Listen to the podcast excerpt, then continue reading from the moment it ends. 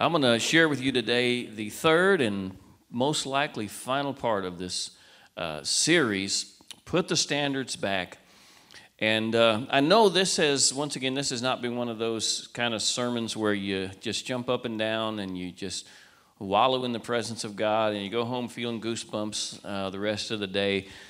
but this has been a series that I believe is timely for the church, especially here in America today, and is timely for all of us today. Put the standards back. And uh, just to once again remind you, I'm not talking about your salvation, your righteousness, or your place in Christ as his child.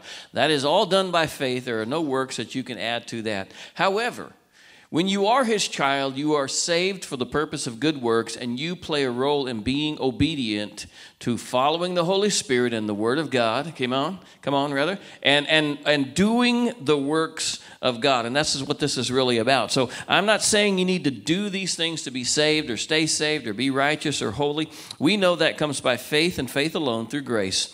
But what I'm talking about is the hunger, the desire to please God and do good works here on earth. The reason these messages matter, because you're, you're born again, you're going to heaven anyway, aren't you? Right? You can go to heaven.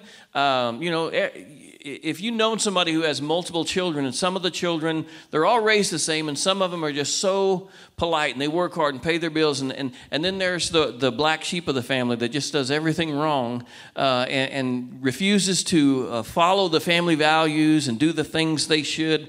Uh, and you know that you're familiar with that. Well, you know, God's family is the same way. Is, is there some of us that just don't do what we should do, and there's others that do it more often, but we're all God's children and we're all going to heaven with Him someday. Amen? So you can really not care about these messages if you choose to. Let me tell you why you should care. Because you should care about the people around you. You should care about the family members you have. You should care about your neighbors and your coworkers. And that God sends his message of hope and love to the world through the church. You and I are living letters. God doesn't use the U.S. mail, He uses you and I to send His message of love to the world. And I don't know about you, but I don't want to be. I don't want to be a letter that has chicken scratch on it. How many of you know what I'm talking about? Sometimes I write notes for sermons and I can't even read what I wrote. I don't even know what it says because I'm just scratching stuff off. I don't want to live a life that looks like chicken scratch to people. I want to be as clear as loving as possible so that when people look at my life, it points them to Jesus. Amen? Because I care about them. I'm going to read to you in Philippians 3 17 through 20. Brethren, join in following my example and observe those who walk according to the pattern you have in us. What does he mean by walk? He means by how you live your life, how you move through life, and the pattern that you see in him in the apostles, how they lived. For many walk, of whom I have often told you, and now tell you, even weeping, that they are enemies of the cross of Christ, whose end is destruction, whose God is their appetite, and whose glory is in their shame, who set their minds on earthly things, but our citizenship is in heaven, from which we also eagerly wait for a Savior, the Lord Jesus Christ. We learned in the first week of this series that there is certain standards that people live by, and the world especially lives by the standard that Paul talks about here, and that is their appetite is their God. In other words, what is the thing that they live by? It's whatever they feel like doing, whenever they feel like doing it. That's why people can't keep jobs. That's why people can't keep marriages. That's why people can't stay in church. That's why people can't keep a budget. That's why people can't keep a diet. That's why all of us, and I'm not trying to shame anybody because we're all guilty of not being able to stay focused and do what we should do because when your appetite becomes the standard by which you live, you simply live a wishy washy, up and down, here and there, whatever I feel. If you feel like studying, you study. If you don't feel like studying, you don't study and you fail your class. So many people, they'll start college and they'll do well because they're into it. All of a sudden, they're not into it anymore and they just drop out and they're left with student loans. Why? Up and down. My God is my appetite. That's what I serve, whatever I feel like doing. And you live in this kind of a life. Let me promise you something wandering around like this is going to get you nowhere important. Once again, you might make it to heaven, but you're probably not going to take a lot of folks with you. Come on. That's the world's pattern of living. Paul says, don't let your appetite be your God. Don't let that be the standard by which you live. Don't let it rule you. And yet, that's even crept into the church, hasn't it? Christians living in such a way that they only do what they want to do. Can I tell you, once again, the Holy Spirit is not your feelings. When you feel something, that's not always God. Sometimes you feel like doing things that you know you shouldn't do. Come on. Are we human? Amen. You can't trust your feelings to tell you when to get up, when to move, when to give, when to go to church, when to help your neighbor, when to love somebody. You can't let your feelings be your God. There's something greater than that. Christians who live according to the pattern of the world are at the very least ineffective for God. See, there's a battle going on in you. It's the spirit versus the flesh. The spirit in you, born again believers, wants to do what God wants us to do. But the flesh always wants to do the opposite of that, right? The flesh says, no, stay in bed. The flesh says, no, keep your money, don't help your neighbor. The flesh says, tell them off. They need to hear your point of view. I got something to say, and you need to hear what I have to say. The spirit's saying, shut your mouth, just be quiet, be kind, let it go. It doesn't matter, just move on, right? The question is, who wins? And we learned last week that we need self discipline to determine that the Spirit wins and not the flesh. That one of the fruits of the Holy Spirit is that He gives us the ability, the power for self control. To control ourselves. You never have to say it. You never have to do the wrong thing. You never have to do it. We have discipline, the power, because sin no longer reigns over us, right? It doesn't control us anymore. Amen? We have the power to say no to the flesh and yes to God. So we know that that internal thing is inside of us. You, you born again believer, the God of the universe lives inside of you. He is pushing you to do the right thing at all times, but your flesh is trying to do the wrong things, and there's this struggle going on. And who will win? Well, you determine who will win. And God has given us the Holy Spirit, the baptism in the Holy Spirit to empower our decisions, but He's also given us some external things that I want to challenge you to use in your daily life to help you be more consistent. Once again, Jesus is up here. Like his life is consistent. Same yesterday, today, and forever. God's word doesn't change. It's the same yesterday, today, and forever. And while the world is living like this, we're not perfect, but we're trying to get a little closer to Jesus, aren't we? We're trying to be more consistent, right? And more closer to Jesus than we were yesterday. Last week we talked about accountability being one of those things that we can put in our lives, and how that when you belong to a local body of believers, and I don't care if you meet in your house or if you meet in the giant church down the road or you meet in a church this size, if you meet with believers on a regular basis and you have people who are in spiritual authority looking out for you, you become accountable to each other. And it's a good thing. Come on. We're living in a time where people want to go somewhere where nobody knows their name. That way they can give when they want to, they can come when they want to, they can volunteer when they want to, and there is no accountability to anyone. But if you belong to a people that know your name, if you go missing, if you're a, a sheep that's gotten lost, people know your name and they help you do the right thing. Now, I know some people are thinking that sounds unpleasant. I don't want people knowing my business. Well, here's the key if you're going to do what I suggest to you today from God's Word, you're going to have to want to grow more than you want to be at ease and at peace. You're going to have to want to, to be more like Jesus more than you want to just be pleasurable as a Christian and, and have no difficulty or challenges. But I'm telling you today that accountability is something that's really going to help you stay focused and make good choices in your life. Doesn't mean you'll be perfect, but it will help you for sure. Once again, if you haven't seen or heard the first two sermons of this series, I would encourage you to sit down, go on YouTube or the, the church uh, website, You'll find both of those sermons there, and I want to challenge you to listen to them and really figure out how you can apply these things to your life. Once again, no one in here is jumping up and down right now, but I'm telling you stuff that's going to help you be more like Jesus when you leave here. Amen? Amen. Amen. Today, I want to talk to you about setting some personal markers in your life, some reminders, some boundaries, some goals in your life. These are some things that can help you live up to the true standard that the Christian lives by. If the Christian doesn't live by our appetite, what do we live by? We live by the Word of God. See, some people think, well, we live by the Spirit within us. And yes, the Spirit will drive us, but He will always push us, drive us, pull us in alignment with the Word of God. Is that right?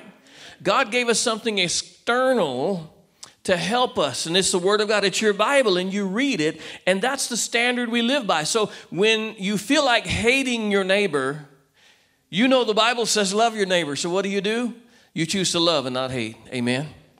When the Bible says to give, and it shall be given unto you, but you want to be selfish and buy yourself more things, what do you do? Do you buy yourself more things or do you do what the Bible tells you to do? The Christian life is made up of a lot of decisions where you do what you don't want to do, but you do it because the Bible tells you to do it. Come on, this is good stuff here. Hallelujah. There are some personal markers you can set up. Let me give you an example. I'm going to talk to you about the founding of our country. I believe this government, this form of civil government here in the United States, is the best the world has ever seen. And that doesn't mean it's perfect by any means. And we're always trying to improve things. But I believe apart from the kingdom of God, right? And, and Jesus is coming to set up the perfect government soon. But until then, the USA is uh, the best we've seen so far. The founders didn't do it by their feelings. I want to help you today. Use them to see how you can set up your own life for something powerful. The founders set up some founding documents that we still live by today. And I want to tell you why that's important. First of all, they found the right place to plan the future. And when I say the right place, I mean they mentally, emotionally, spiritually, that got in the right frame of mind to decide how they wanted the country to be. They didn't just decide based on what they woke up feeling today. They didn't decide based on what the current uh, popular thing is in the world today. They got themselves in a place where they were talking to each other, right? And so they were now accountable to each other. You know, when you when you share your ideas with other people, the dumb ones get filtered out. Come on. The, the things you shouldn't say and the, the dumb ideas and maybe the hateful ideas and the spiteful ideas, those are the things you mumble under your breath. But when you share your ideas with other people, a lot of the bad ones get filtered out. They were accountable to each other. They took time, they got in the right frame of mind, and they spelled out ahead of time how the country should be ran. Are you with me so far? In other words, they didn't just day one decide a law and then a month later something come up and they decide another law and uh, five years down the road they decide another law. They, they decided ahead of time how things should be uh, run in this country. And number two, they set some standards. The Declaration of Independence is a document that tells why we became a country. The Constitution is a document that tells how we live and exist as a country. And the first 10 amendments to the Constitution, the Bill of Rights, are markers. These are things that are set in stone, so to speak, that we live by. And when it becomes inconvenient for there to be freedom of speech, we stick to freedom of speech, right? We've predetermined that it's better to let everybody say what they feel like saying than to tell people what they can and cannot say. When we have freedom of religion, we stick to freedom of religion, even though there may be some people who have some crazy, wild ideas that are just so far out of the mainstream. We don't shut them down because we want everyone to be free to worship as they want. These are markers that we've set out and, and we've determined ahead of time that this is how this country should exist. Are you with me so far? Now, there's a, a popular uh, term going around today about the Constitution that it should be a living document. And what is meant by that is that we should be able to just change it whenever we feel like changing it. Does that sound familiar to you today? Now, I don't want to get too political with you. And maybe there's been some amendments and changes to the Constitution, but they're hard to come by. And the reason is if you have a Constitution, that is the standard by which the civil government exists that can constantly be changed. The Democrats come in power and they change everything, and then the Republicans come in power and they reverse everything the Democrats did, and then it just goes back and forth, and we'll end up with a wishy washy country that just does whatever who happens to be in power wants it to do. No, there is a reason that God has given us the ability to set some standards in our life that we stick by, standards that guide us when we don't feel feel like doing what we ought to do. Are you with me so far? Amen. God's word is the standard by which we live. And there are some markers we can set in our life to help us live closer to the standards. We just had communion earlier. Communion is a standard. We should remember the, the blood and the broken body of the Lord Jesus Christ all the time, but we don't. You know what? And you know what we do about that? We have communion to remind us. Amen? It's, a, it's something that we decide we're going to do on a regular basis to help us remember what Jesus did for us. Easter, we should celebrate the resurrection of Jesus all the time, but we don't. That's why we have Easter, to remind us to never forget that Jesus rose from the dead. How many of you have an alarm clock set in the morning? How many of you don't need an alarm clock? You just get up bright eyed and bushy tail. Anybody? I was going to slap you, Diane. Don't. she's, my, she's a morning person. God bless her. Full of the Holy Ghost. Most of us need an alarm clock. You know what an alarm clock is? It's a standard that says you don't get up when you want to, you get up when you should. Are you hearing me today? Think about it. A company mission statement. You know why companies have mission statements that say we're the friendliest place in town? Because they, they just let their employees show up and be in whatever mood they wanted them to be in. It probably wouldn't be friendly very often, would it? But they tell you, hey, suck it up. I don't care how little sleep you got or how bad a situation you're going through. Smile and be nice to the customers. It's a standard that we make ourselves live by. Personal goals. Deciding that you're going to budget your money is nothing more than a standard, it is a marker that you set. You pick a time and you decide ahead of time how you want to spend your money, and then you do your best to discipline yourself to do what you decided to do. Marriage vows. Marriage vows. You know, people don't take marriage vows seriously. I marry people, and I honestly, I, sometimes I wish I would. I didn't even have to marry people anymore. You know why? Because even Christians don't you, they don't take them seriously.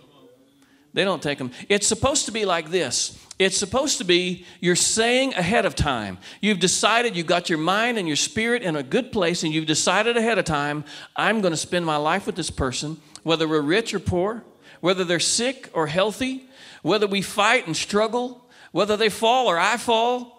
Until death do us part, I'm deciding ahead of time I'm going to do that. And then you set a marker on your ceremony and you declare that to all of your friends and family in front of everyone. You set a marker so that five years from now, when you're tired of your husband making a mess everywhere and you're looking at somebody else thinking, I bet he'd be a better husband, that marker, that vow is there telling you you don't do what you feel like doing, you do what you should do.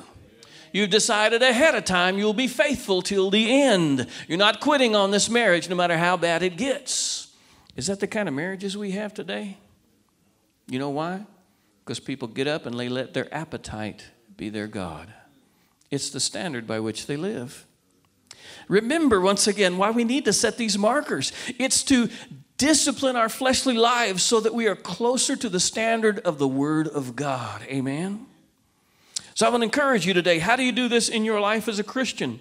First of all, find the right place.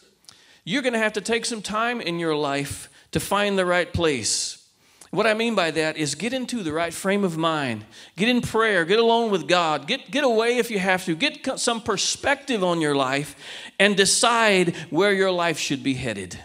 Don't just wake up and decide things. Look, if you just woke up one morning and decided you were going to ask somebody to marry you, that's, that might be a mistake.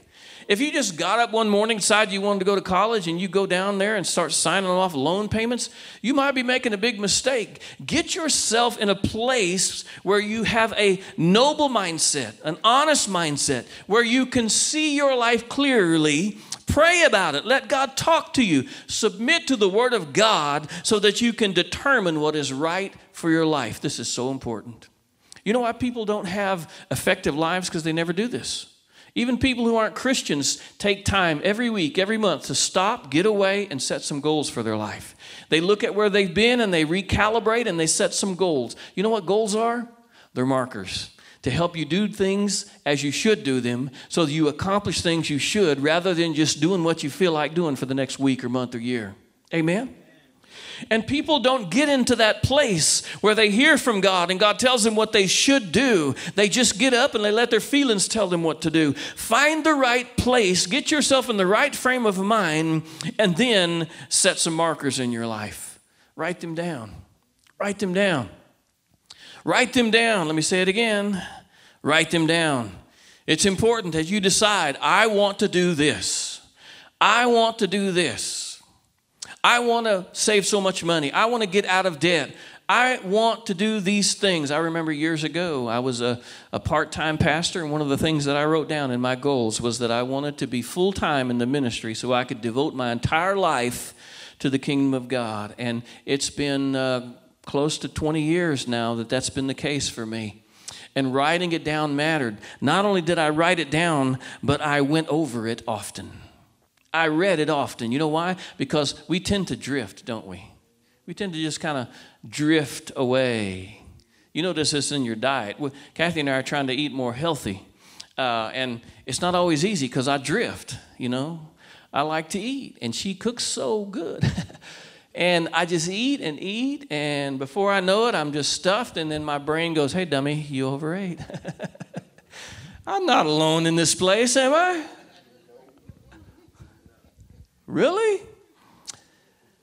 We tend to drift and we need these markers to remind us. They're, they're reminders of where we should be headed.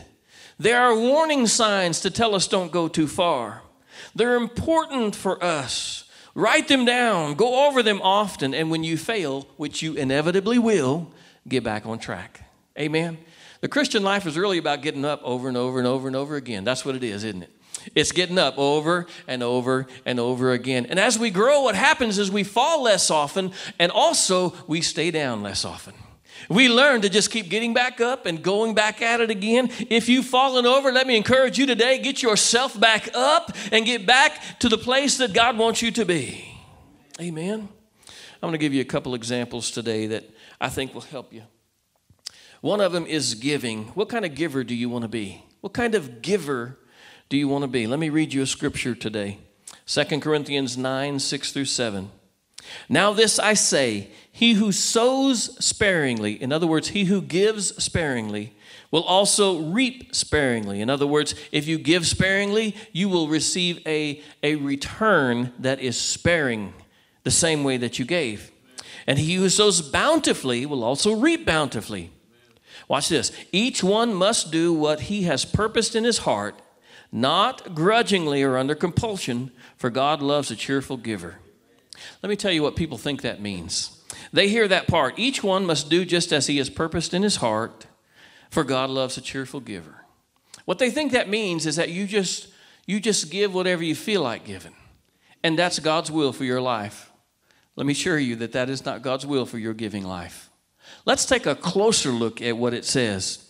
It says each one must do must implies there are times when you're going to have to do it when you don't want to do it. Come on. And watch this. We must do what? We must do as we have purposed in our heart. That implies to me that somewhere beforehand we've decided what we're going to do. Come on. Can I tell you that whether you believe in the tithe or not, or giving 10% of your income, I decided a long time ago I'm going to do it. You know what I do? I tithe. And sometimes it is real uh, inconvenient to give 10% of my income to the church, but I do it because somewhere in the past I have purposed in my heart, and now I must do what I purposed in my heart. Now, that doesn't sound like you just showed up and gave whatever you felt like giving in the moment, does it? It sounds like you decided ahead of time. You got yourself in a good place. You made a choice about how you were going to give and then you followed through, and because of that, you are a cheerful giver. Amen. Amen. You know what'll make you uncheerful? Doing whatever you feel like doing. Mm-hmm. You know what'll make you feel cheerful? Knowing that you've had some discipline and you did what you should have done. Some people today, let me just tell you really quickly, you're not sleeping at night because you're doing what you feel like doing rather than what you should be doing. If you would discipline yourself and do some things that God told you to do in His Word, you'd actually sleep better at night and feel better about yourself. Amen. Come on, are you with me today? This is one example. So, giving is not just your appetite, it is a decision you make ahead of time that you follow through on, whether you feel like it or not. Let's talk about the church assembling together. Hebrews 10 23 through 25. Should we go to church? There are a lot of a lot of people these days saying you don't need to go to church. Church is a bad place. Uh, and I always say this, you know, there's bad people there. And I'm like, well, there's room for one more. Why don't you join us? Because you're not any better. You're not any less of a hypocrite or a troublemaker or a problem. Come on. And, uh, you know, anything that has humans involved in it is going to have bad things and mistakes and challenges. And, and, and if a church is ever perfect and you show up to it, it won't be perfect anymore, right? Amen or oh me? Come on. But that's popular these days. And why don't people want to go to church? Why do they want to be Christians without going to church? Well, it goes back to like, I don't want to be accountable to anyone. I don't want anyone to know when I come or go or give or any of that. I just want to do what I feel like doing on the inside, which is a big mistake because what we should be doing is what God says in His Word. Amen? Is this making sense to y'all today? So, Hebrews 10 23, let us hold fast the confession of our hope without wavering. Can we just stop for, there for a minute? This is just a setup and it's already gotten good, hasn't it? Listen to this. Let us hold fast. What does he mean by that? Grab on and don't let go. Grab on like a pit bull and don't let go. What are we holding on to? The confession of our hope and without wavering. Christians aren't supposed to be wishy washy, moved around by every wind and the latest thing that's going on. Christians are supposed to be firm relentless, holding on. We won't be moved, and we do this without wavering. For God who promised is faithful. And let us consider how to stimulate one another to love and good deeds, not forsaking our own assembling together as the habit of some, but encouraging one another, and all the more as you see the day drawing near. You've heard that many times before. Uh, there's no denying this. Don't forsake assembling yourselves together like some people are doing. Even in Paul's time, people were forsaking the assembling of yourselves together. He said, Don't do that because it's not the way it should be. You were born into a family. We need each other. You need me. I need you. We need each other. There's things about us coming together on a regular basis that are irreplaceable. Amen? And we need to come together. Now, I want you to notice what he says, though. He says, don't, he's not saying just wake up in the morning and decide whether you want to come to church or not. He says, uh, encourage one another all the more as you see the day drawing near. As you see, whenever your time uh, to meet is, if your church meets at Sunday at 1.30, and you know that's coming, then on Wednesday start getting your calendar ready. Start encouraging other people to come and be here with us. Start encouraging other people. Get your clothes ready. Don't, don't do this thing where you it's three o'clock on, on Sunday morning and you don't have any clothes to wear and, and, and you just, uh, well, I guess I ain't going to get to church tomorrow because I didn't plan everything out. He's saying ahead of time, decide ahead of time that you're going to be a church goer and that when church opens, you're going to be there. Let me tell you something about your human life. There are so many things about your human life that are going to prevent you from doing the things you should do that you ought to decide now to do them all the time, every time. Let me give you an example. If you decide you're never going to miss a day of work, and you get up and you go to work every day, that's your intention, there will come some days where you get sick and you can't go to work. And people who do that, they usually get sick pay and they usually don't miss any money. But the people who from time to time decide at the last minute they're not going in because they didn't go to bed early enough or something like that, come on. You know what happens? They use up all their sick time and it's only March. And then when they really get sick, they don't have any sick time because they didn't decide ahead of time how they were going to conduct themselves at work. It's the same with going to church. If you just wake up and see how you feel about going to church, you're not going to be that faithful. But if you decide ahead of time, I was raised in such a way that you go to church when the doors are open. Amen. If family was to come and visit on Sunday morning, they'd come to church with you.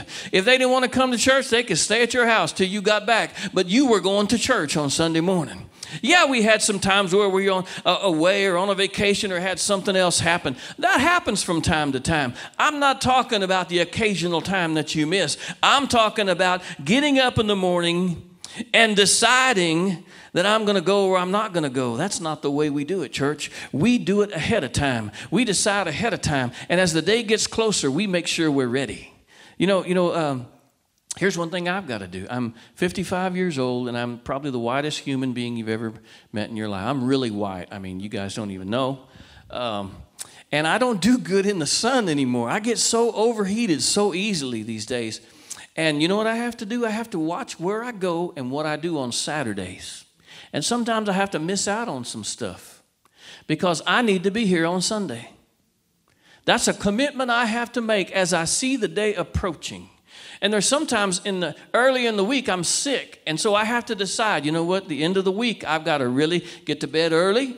I got to make sure I don't eat the wrong kind of food. I got to do the right thing. Why? Because I see the day approaching and I'm going to be in the house of God. Amen. I'm not going to wait till the last minute to tell me when and what I should do. Are you understanding what the scripture is telling us today? It is teaching us something that the world is telling you the opposite of. The world is saying, whatever you feel like doing, do it. Whenever you feel like doing it, do it. That's right for you. Truth is yours, morality is yours. Live by the standard of how you feel when you get up in the morning. If you feel like loving your husband or wife, love them. If you feel like leaving them, just leave them. That's up to you. You just do what you want to do. If you feel like punching your neighbor in the nose, punch your neighbor in the nose. You know, I'm being a little ridiculous, but the truth is that's the way a lot of us live. We've made our appetite our God instead of the Word of God. But if you, if you, child of God, if you want to be like Jesus, once again, why does this matter? Because those around us who are watching us matter. Who are the greatest Christian influencers of your life? Are they the ones that are in church and out of church, up and down, close to God, away from God? Or are they the, are they the ones who are more consistent. They're not perfect, but you've seen them 10, 20 years ago, and they love Jesus, and they're in the house of God. And if one church closes, they'll find another one. Amen. They're going to do, if they lose a Bible, they'll buy another one. Come on. They'll have times where they're going through the struggle and they're faithful to God. They'll have times when they're on the mountaintop and they're faithful to God. These are the people that push us to Jesus. I don't know about you, but I want to be one of those people. I want to be one of those people that pushes my folks to Jesus. Ephesians 2:10 and I'm closing here for we are his workmanship created in Christ Jesus for good works. You were saved, born again, remade, given the Holy Spirit so that you could do good works. Matthew 5 14, you are the light of the world. Did you know that? Some people, you know, if, you, if I just say, you know what, you are God's light in the world, oh, no, not me. Jesus is the light. Well, Jesus is the light, but you know how he is manifest in the world? Through you. You are the light of the world. Jesus himself said it. A city set on a hill cannot be hidden, nor does a light, nor does anyone light a lamp and put it under a basket, but on a lampstand. And it gives all light to all who are in the house. So let your light shine. Let your light shine before people in such a way that they may see your good works. Let me say that again. Nobody will know you're Jesus unless they see your good works. They can't see Jesus inside of you, they can't see love inside of you. They have to see it being lived out of you. And when they see you love your neighbor and say good things, when they hear you talk about Jesus, when they see that you say no to things that you should say no to, they see your good works and they know your Father in heaven. You're pushing them to Jesus. Hallelujah. Father, I want to thank you for this challenging word that we've had today. It's challenged me for sure, God. Because, Lord, I want to be the best I can be for you. I want to be the most effective I can be for you. I don't want to live a wishy washy, up and down, ineffective Christian life. I don't want to be my flesh, my appetites, to be my God. I want to know the Word of God. I want to be relentlessly, passionately driven to obey the Word of God, even when I don't feel like it. I want to submit to God's word, God's purpose, God's plan over my life, even when my flesh just doesn't want to. And so, Lord Jesus, I pray that we would take these messages, these last three messages, and they would help us as God's children to be more consistent, more like Jesus, to live according to the standard of God's word and not to our feelings. I thank you and I praise you for it, God, that as we do, you're going to use us in our families. That we'll be a light in our jobs and schools and in our communities and online, social media. Everywhere our presence is known, God, you will use us as light in a world that is dark. We thank you for that, Lord. We praise you for that, Lord. For you are worthy of our best effort. In Christ's name I pray, amen and amen. God bless you guys.